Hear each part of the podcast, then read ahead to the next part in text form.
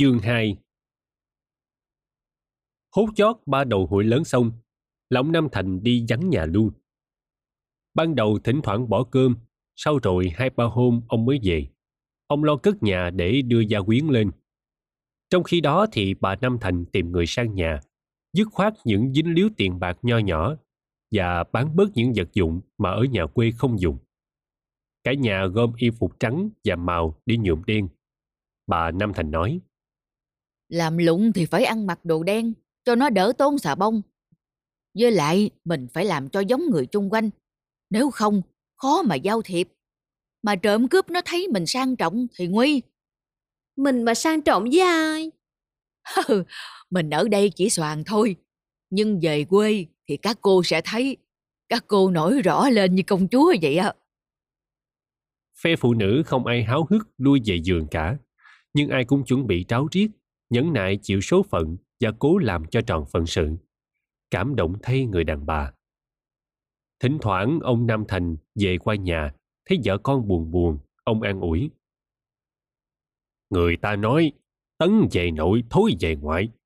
Đồng quê là quê ngoại đó. Đó là nơi ẩn náu tuyệt diệu khi ta thất giận. Có làm là có ăn, không sợ đói bao giờ. Chớ ở đây mình làm cũng được vậy ba. Cô quá cãi. Mình làm cái gì? Không lẽ ba đi làm phu cho các xưởng xây cất hay làm lon ton? Về trển thì ba cuốc đất đó, mà coi nó còn được hơn. Sĩ nông công thương, nông đứng đến hàng thứ nhì. Còn các con, đi bán thuốc điếu không được, bán chè đậu cũng không, thì dạy nuôi heo là phải. Trong nhà, làm cực nhọc lem luốc gì cũng chẳng ai biết. Tình thế bốn chị em quả khó xoay sở. Cả bốn đều có học nửa chừng trung học và đã sống theo lối khá giả từ thổi giờ. Bây giờ, dễ gì mà dám đẩy một chiếc xe nước mía. Đi làm vẫn được đó, nhưng ông Nam Thành nhắm sức học của con mình. Cỡ đi làm thì lương chỉ đủ tiền son phấn và áo dài thôi. Nên nhất quyết không cho bốn cô tìm việc. Ông Bích băn khoăn về gánh nặng bốn cái thùng dạ này vì ông tưởng rồi chồng nó sẽ rước con ông đi. Nhưng mãi không thấy ai gắm ghé gì cả. Cho đến bây giờ thì vợ chồng con cái phải lo cho bổn thân về sau vậy. Quá cứ chui đầu vào các rạp chiếu bóng, xem cho ngấy ra để nhịn thèm về sau. Còn Hoa thì lẽ cố nhiên ăn kem hết hiệu này đến hiệu khác. Cô Hồng chỉ ngồi đó mà buồn hay đi thơ thẩn ở các ngã đường vắng. Người chị cả tự nhiên như không tình cảm, lo thu xếp không ngớt tay. Nhưng cả bốn chị em đều thích Bằng đến chơi. Bằng là người anh họ của bốn chị em nhà này. Hắn nhỏ hơn Hương một tuổi, nhưng trông già dặn, đáng mặt người anh lắm. Gia đình nào chỉ có toàn con gái không mà thôi, thì rất cần một đứa cháu trai như vậy. Nó sẽ đưa em nó đi chỗ này chỗ nọ, những nơi tuổi trẻ giải trí mà người lớn không hạp, không muốn bước chân tới. Cha mẹ vì thế không đưa con mình đi được. Hồi mấy chị em mới lên Sài Gòn, con nhà quê đặt, đã nhờ anh bằng này rửa sạch mùi ruộng bùn lầy cho. Cho mãi đến ngày nay, họ cũng còn nhờ cậy bằng đưa vào những nơi họ không dám đến. Nói họ là nói hương với hầu mấy. Chứ còn hoa và quá thì nơi đâu hai cô cũng dám lăn vào. Hai cô đã tổ chức đánh lộn với con trai tại vườn tao đàn. Hồi còn đi học, đã dám giác dây chai chọi lính Lê Dương thì có gì mà hai cô không dám. Còn điều này nữa, tuy cả hai không ai nói ra là họ hy vọng nơi một cuộc mai mối của người cháu, người anh họ ấy. Bằng có rất nhiều bạn trai, thỉnh thoảng có rủ vài đứa đến chơi nhà, thì một khi kia lẽ nào lại không có một đứa si tình một trong bốn cô. Bằng cũng thích đưa bốn cô em họ đi dạo. Bốn cô này cũng khá đông bạn gái. Bằng thích gặp bạn của các cô, cả đôi bên đều có lợi. Này lui về quê, họ càng hy vọng nơi người anh ấy. Rất sợ gãy mất cây cầu liên lạc, nên càng niềm nở với bằng lúc anh này đến chơi. Khẩn khoản nài nỉ anh, ít ra mỗi tuần cũng lên trên ấy một chuyến. Hôm bằng hay tin họ sắp dọn nhà, chàng chân hững rồi buồn buồn hỏi.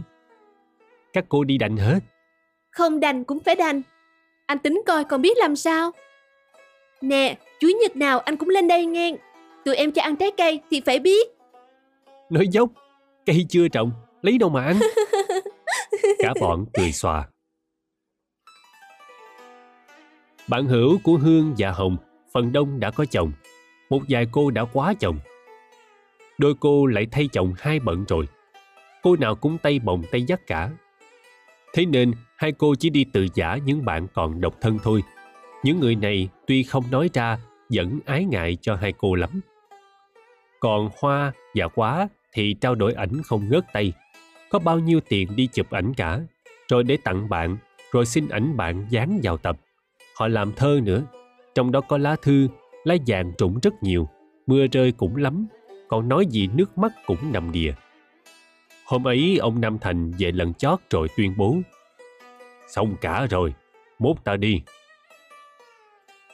Ba cô con gái sau, mặc dầu dư biết sẽ có ngày ấy, vẫn trụng trời khi nghe tin dọn nhà. Ba cô cứ mong ông cụ chuẩn bị chậm thật chậm, càng chậm càng hay. Họ lại mơ hảo một chuyện bất ngờ xảy ra để ông cụ đổi ý. Về lâu quá hỏi. Nhà có đẹp không ba? Đẹp, nghĩa là đẹp theo uh, sằng giả ấy. Hễ qua khỏi Thủ Đức, tụi bay thấy nếp nhà nào xinh xắn muốn vào đó mà ở, thì đó là nhà của mình. Ông cụ tuy vừa nói vừa cười, nhưng vẫn nghiêm trang chứ không cà rỡn. Cái cười đó là cười thích ý về công trình của mình. Thì xe ngừng ở đâu là nhà ở đó. Như vậy còn đoán trước sao được? Bà Nam Thành nói. Không, tôi sẽ cho xe chạy lố một đoạn đường để mẹ con đoán chơi.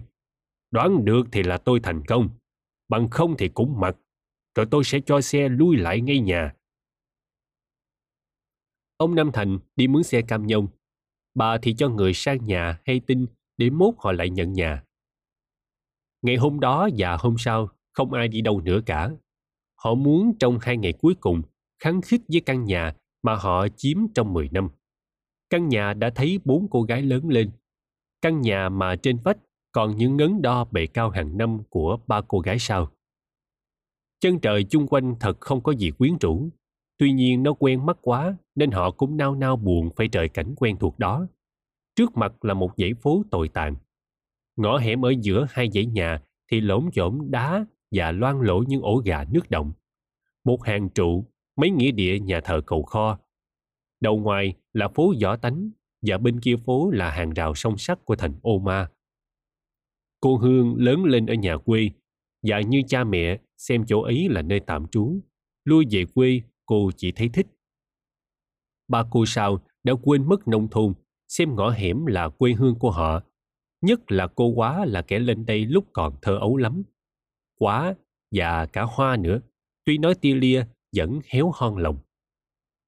Sài Gòn là nơi cô để lại mối tình đầu, nên chi cô Hồng ngậm ngùi hơn ai cả. Mặc dầu mối tình đã tan dở mà người cô yêu vẫn còn ở Đô Thành, thì Đô Thành đối với cô là một chỗ thiên liêng. Để cho đỡ tốn, hôm ấy nội nhà theo cam nhông chứ không mướn xe riêng. Người Sài Gòn dọn nhà đi giữa sự thờ ơ của hàng xóm. Ở với nhau không bao lâu, tới lui nhau rất ít, thì đi đâu nào ai thiết tha đến mình. Nhờ thế họ lên xe mà khỏi bận biệu người. Cảnh thì cứ ngậm câm, không nghẹn lời giả bạn được, nên họ chia tay với cảnh dễ dàng. Qua khỏi chợ Thủ Đức, ông Nam Thành nói. Coi chừng, mẹ con ráng mà dòm để đoán nhà. Ờ, bên trái hay bên mặt ông? Biết đâu, cứ xem cả hai bên. Hừ, làm bộ bí mật hoài. Nhà tranh, chứ bộ lậu đại gì sao mà ngờ trịnh trọng dữ vậy? Họ chia ra hai phe để nhìn hai bên lộ. Đây nè! Hoa treo lên. Người ta xem lại thì đó chỉ là một ngôi nhà gạch cũ. Quá déo chị một cái đau điếng. Ui da! Bà Năm Thành than. Hời, mỏi cổ lắm ông ơi. Ông báo hại mẹ con tôi làm chi gì nè. Anh tài xế và hai anh phu khiên đều cười ngất mà thấy ông chủ nhà có ý giấu kỳ dị như vậy. Đi nè! Lần này, chính cô Hương ít nói kia la lên. Họ dây qua phía tả thì thấy một nếp nhà tranh có gác, kiến trúc rất kỳ lạ, nhưng quả thật xinh lắm. Chung quanh nhà trồng được vài cây bông huỳnh, vài bụi cỏ quệ. Vì cuộc đất hơi to nên chỉ mới làm hàng rào ở mặt tiền thôi, mà đó là một hàng rào tượng trưng. Dài độ 40 thước, cố ý làm trước để trổ cửa ngõ. Rồi mấy mẹ con lại nhìn người gia trưởng thì thấy ông này cười chúm chím.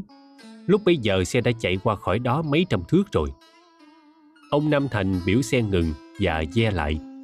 Nếu vợ con ông mà biết được những dự bị của ông Nam Thành thì họ sẽ cảm động biết bao nhiêu. Ông Nam Thành tản cư lên Sài Gòn với hai bàn tay không như ta đã thấy. Nhưng ông lại ôm theo một chồng báo BH cũ. Báo ấy có dành riêng cho hội ánh sáng là hội bài trừ nhà hang chuột ở Hà Nội hồi tiền chiến.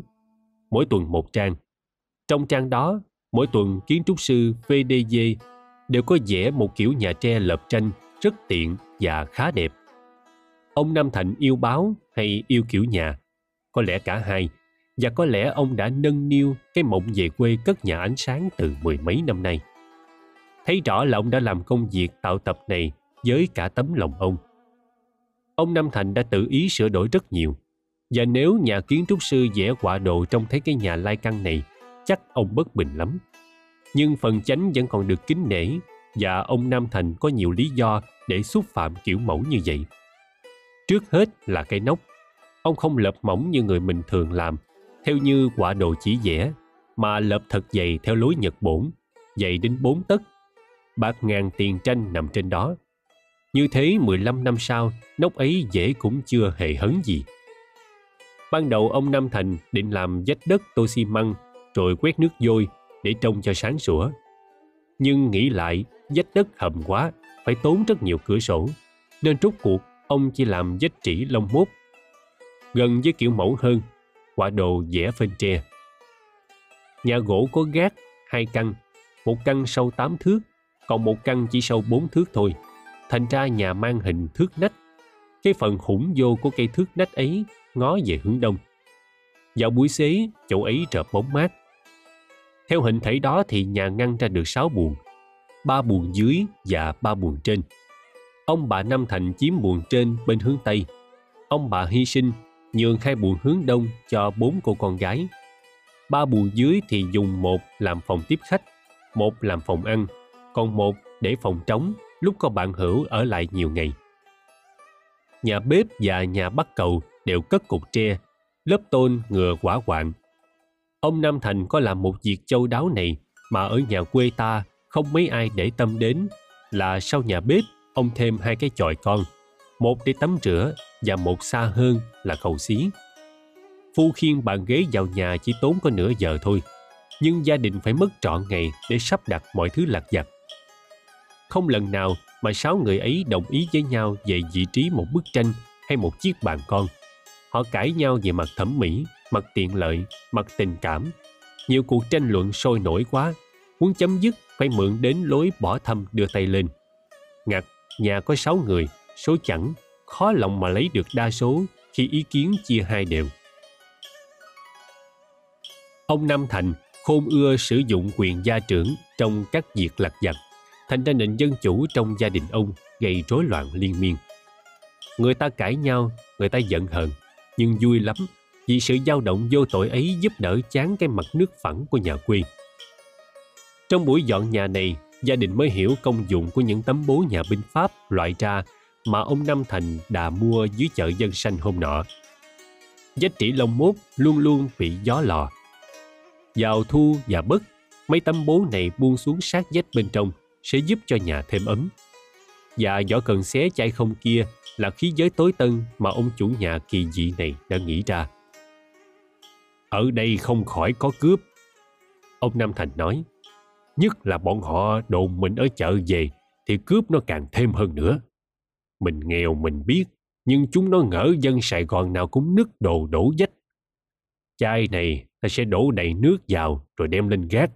Cướp nó đến, mỗi người năm bảy chai, cho cho bể đầu chúng nó ta mới thôi.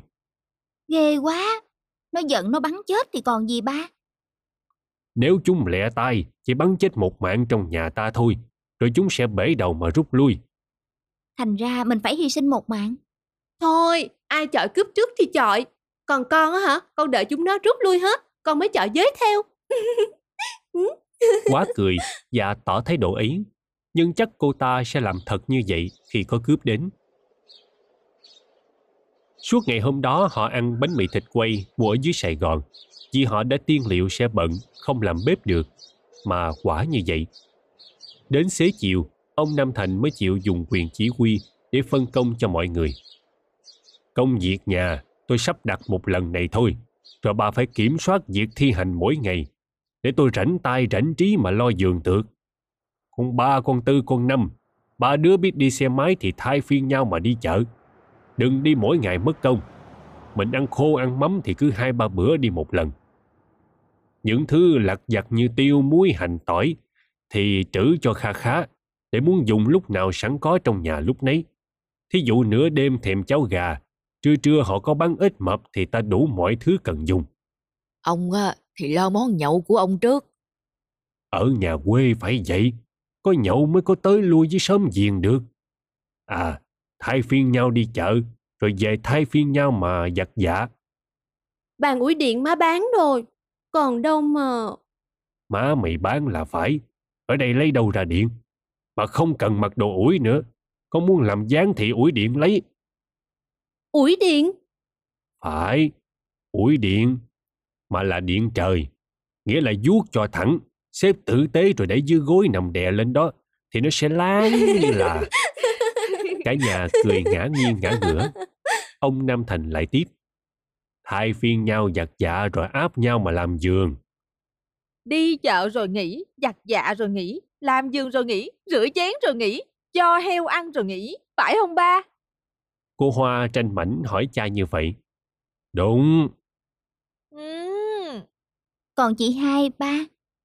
con hai làm bếp, nên nói rõ chi tiết.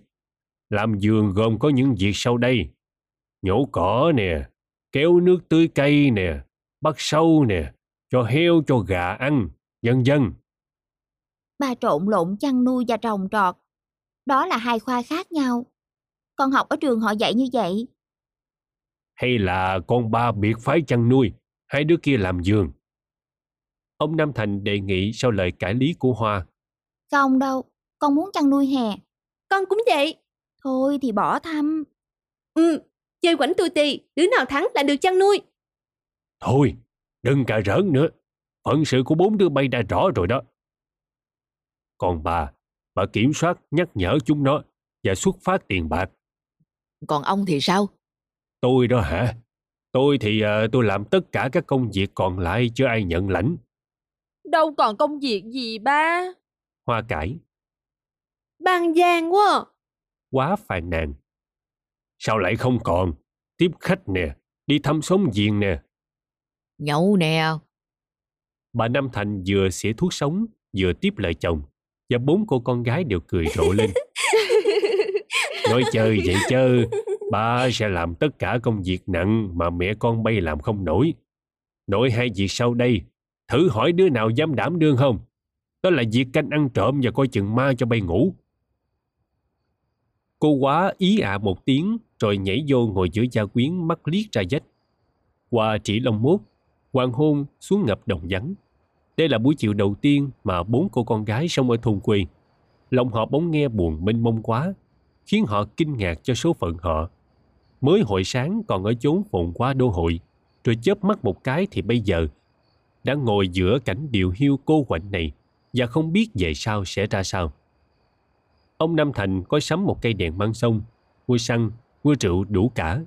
Nhưng ông nói thắp đèn sáng quá sợ người ta để ý, ngỡ gia đình giàu có dư giả lắm, rồi trộm cướp nó mò tới.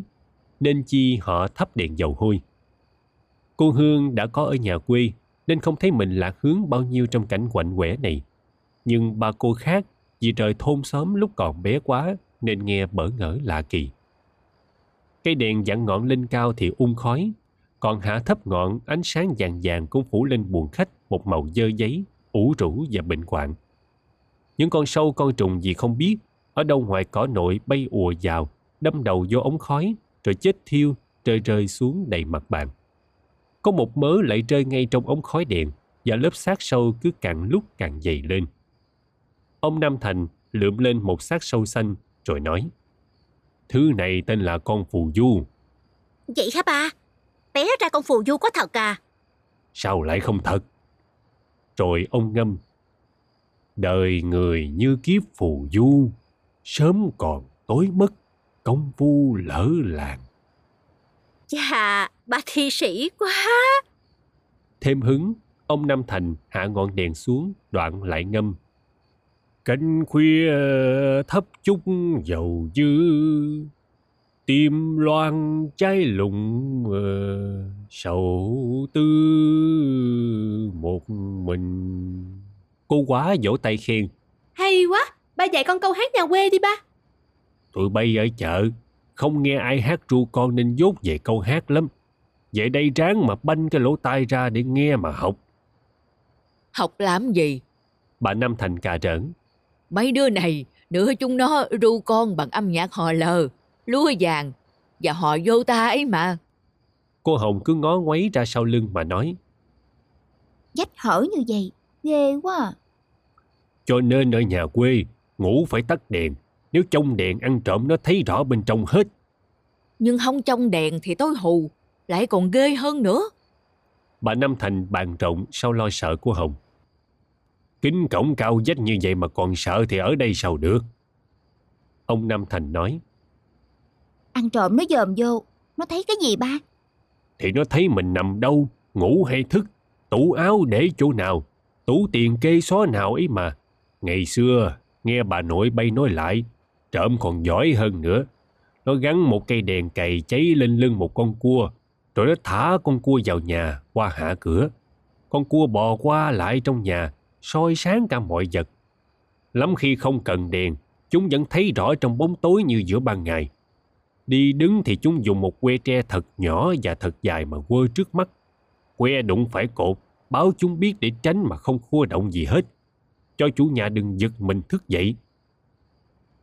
Chúng lại hốt gạo cất sẵn trong túi mà ném tứ tung ra. Gạo chạm phải đồ đồng đồ thao, kêu len ken nho nhỏ, dẫn dắt chúng lại chỗ cất đồ quý đó. Ấy là ngày xưa, trong nhà dân, chỉ có đồ đồng đồ thao là quý giá thôi. Ánh đèn dầu phóng đại lên vách chỉ sáu bóng người. Quá đưa cánh tay lên quơ thử, và lấy làm thích mà thấy bóng cánh tay nàng giống đầu một con vịt quay mỏ lại để rỉa lông. Nè, đừng có giỡn với bóng. Khuya ngủ, nó rồi chết bây giờ. Bà Nam Thành mắng con gái út. Bà khéo dị đoan hoài, bóng sao lại dội người. Cô Hồng đứng lên đi lại đi văn, lấy chiếc gối dài, ôm gối vào mình như ẩm con, rồi ngắm thử bóng mình trên vách. Như hội ý, cô qua hát. ai đời con nhớ chăng xóm nam sương có một nàng lòng trinh muôn đời muôn kiếp mang xuống tuyên đài căm uất ôm hận uy đến bao tan Ông cụ cũng cảm xúc về chuyện cổ tích mà lũ con ông vừa gợi lên, nên ngâm bài thơ Lê Thánh Tông. Nghi ngút đầu gành tỏa khói hương, miếu ai như miếu vợ chàng trương. Câu chuyện đã đến lúc nặng nề khó thở, mà không khí cũng khó thở thật. Bầu trời giống như một nồi súp dê bị nung nhiều giờ. Áp lực mạnh vô cùng mà không ai xả súp báp cho xì bớt hơi. Lúc ấy vào cuối tháng tư, tạo quá chuyển mình một cách đau đớn để bước sang mùa khác. Nhưng bước còn do dự ngập ngừng, nên dạng vật dưới đây bị đè bẹp dí xuống. Không bảo nhau, cả nhà ông đứng lên đi ra ngoài. Mặc dù nực, trời không mây, sân sáng sao, trông mờ mờ như hừng đông. Dài con đom đóm nở trước mùa, xẹt qua xẹt lại trên không trung thành những lằn nhỏ dài như những mũi kim vàng. Đèn nhà ai le lói đằng xa, và xa nữa rừng mờ đen trên chân trời trong hơn một tiếng. Trên dòm trời, sao dày đặc như dày cơm cháy. Đó là muôn ngàn đâu cây đinh bằng vàng đóng trên một tấm trần đen. Thỉnh thoảng một cây đinh lông ra, rơi đi đâu không biết. Hơ, sao băng? Bà Năm Thành nắm tay chồng, hồi hộp nói bằng giọng trung trung. Không có gì đâu mà sợ, mỗi đêm hàng trăm ngôi sao xẹt đi như vậy là thường. Trong khi đó thì bốn cô con gái đều ngó về hướng nam. Một dần ánh sáng bừng lên ở chân trời hướng đó, như mặt nhật sắp lú lên vào buổi bình minh. Đó là ánh sáng đô thành mà mới hôm qua đây họ còn sống lộn trong đó. Mới hôm qua này. Ừ, nhưng sao mà nghe như lâu quá trời, nghe như xa lắm rồi. Nỗi nhớ xứ nhớ nhà, mênh mông như là họ đã lìa khỏi quê cha đất tổ. Quặng quẹo là khúc đường từ nhà đổ xuống chợ Thủ Đức và quặng quẹo là lòng của bốn ả nhớ nhà. Lòng quặng quẹo và ruột quặn đau niệm ly biệt cái nơi mà họ xem như nơi chôn nhau của họ. Cô quá không sao xóa được nơi trí cô hình ảnh các trạp chiếu bóng hực hở đèn màu. Nóng bức lại nhắc nhở cô qua các tiệm kem mà nơi đó giờ này bạn hữu cô đang ngồi chấm chút thứ tuyết ngọt kia. Riêng cô Hồng thì ngậm ngùi hơn ai cả. Cô không chỉ để lại Sài Gòn một căn nhà không cá tánh, một lũ bạn ít tình cảm hay một cuộc sống quay cuồng, mà là một mối tình đầu. Hơn thế, một mối tình đầu đau thương không nguôi. Như hiểu ý con, ông Nam Thành nói cho khuây dạ chúng nó. Các con biết, ngày xưa không ai nhớ Sài Gòn cả, vì lúc đó không có dân Sài Gòn. Không có dân Sài Gòn.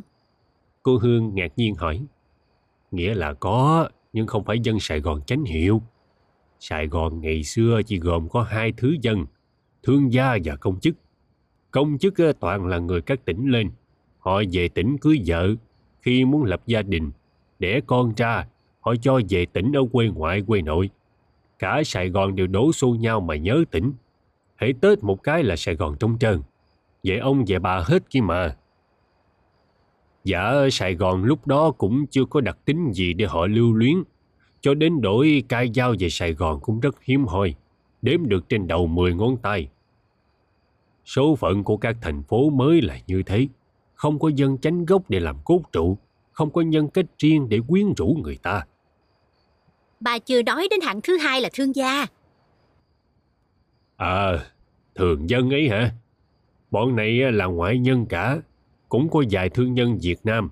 Nhưng họ là hạng người ít tình cảm. Đâu cũng là quê là nhà được tuốt. Phải qua nhiều thế hệ người, một thành phố mới trở thành được một quê cũ có người nhớ, có người thương. Có lẽ Sài Gòn ngày nay đã đến tuổi dài dặn của một chốn định cư lâu rồi. Bây giờ, đèn pha xe hơi từ Sài Gòn lên và từ Biên Hòa xuống soi thủng bóng đêm trên đường. Tia đèn bắt chéo nhau như những lưỡi gươm dài mà mấy tay hiệp sĩ giả khách khổng lồ nào đang so kiếm giữa đêm trường. Xa xa, tiếng chó sủa dài. Lần này ông Nam Thành giật nảy mình, giáo giác nghe ngóng, rồi tần ngần rất lâu, ông nói Nghe chó sủa xong mà, nhớ nhà quá. Tôi cũng vậy. Bà Nam Thành đồng tâm với chồng. Nhưng hai ông bà lại nhớ một làng xa dưới Bạc Liêu, chứ không phải nhớ Sài Gòn. Suốt đêm ấy cả nhà không ai ngủ được hết. Con chó con mà bà Nam Thành sinh với ô ma kêu cẳng cẳng từ đầu hôm tới sáng. Nó nhớ ổ, nhớ mẹ nó. Thỉnh thoảng từ trên gác, bà Nam Thành hét xuống. Chó nè, đến đi hôn. Nó im dây lát rồi kêu cẳng cẳng trở lại như cũ. Ông Nam Thành bỗng phát minh ra một điều này, nói to lên rồi cả nhà áp nhau trò chuyện từ giường của mỗi người. Ông Nam Thành nói, thấy rõ là nuôi chó ở nhà quê rất cần. Không có nó, lúc nào mình ngủ quên thì nguy. Và vì thế thấy rõ việc nuôi chó ở các thành phố là xa xí. Món xa xí ấy lại có hại. Nó cắn người đi đường, báo hại người ta phải đi tiêm thuốc mất ngày giờ không biết bao nhiêu. Đó là nói trường hợp bắt được chủ nó đền bồi tổn phí, mà khó bắt biết bao. Ai làm chứng cho mình lại chó ông A cho ông B cắn mình. Tôi mà có quyền trong chánh phủ, tôi đánh thuế chó ở các thành phố cho thật nặng, nặng hơn cả hộp xoàn với rượu whisky. Tôi cho kiểm tra chó kỹ lưỡng. Mỗi năm nội Sài Gòn thâu không dưới trăm triệu bạc. Cô Hồng vốn đa cảm, bỗng nhớ lại bầy chó bẹt dê trong xóm mà các me tây khi lui về giường, bỏ rơi lại. Lũ chó này thành chó đói cả, và rất sung sướng được ăn cơm người ta bố thí cho. Hồi trước thịt bò mà nó chê, bây giờ bữa nào mà có một chút nước cá kho, lũ nó thích quá xá. Có một con, sáng nào cũng đi tiệm cà phê cả. Ở đó, nó ăn giỏ bánh bao no nê. Mà họ cũng kỳ nữa, tiền đâu mà dứt xuống đất cho mấy con chó vô ích đó ăn cho uổng. Cô quá sợ trộm lại sợ ma, chạy qua giường cô qua mà nằm. Bực bội quá, Hoa thét lên, rồi quá gây lại, không ai chợp mắt được cả. Hương hồng qua quá thơm Hết chương hai. đắm say Nồng hơi hương sớm mai sương đầy. Nghe lòng rộn ràng càng thấy ngất ngây.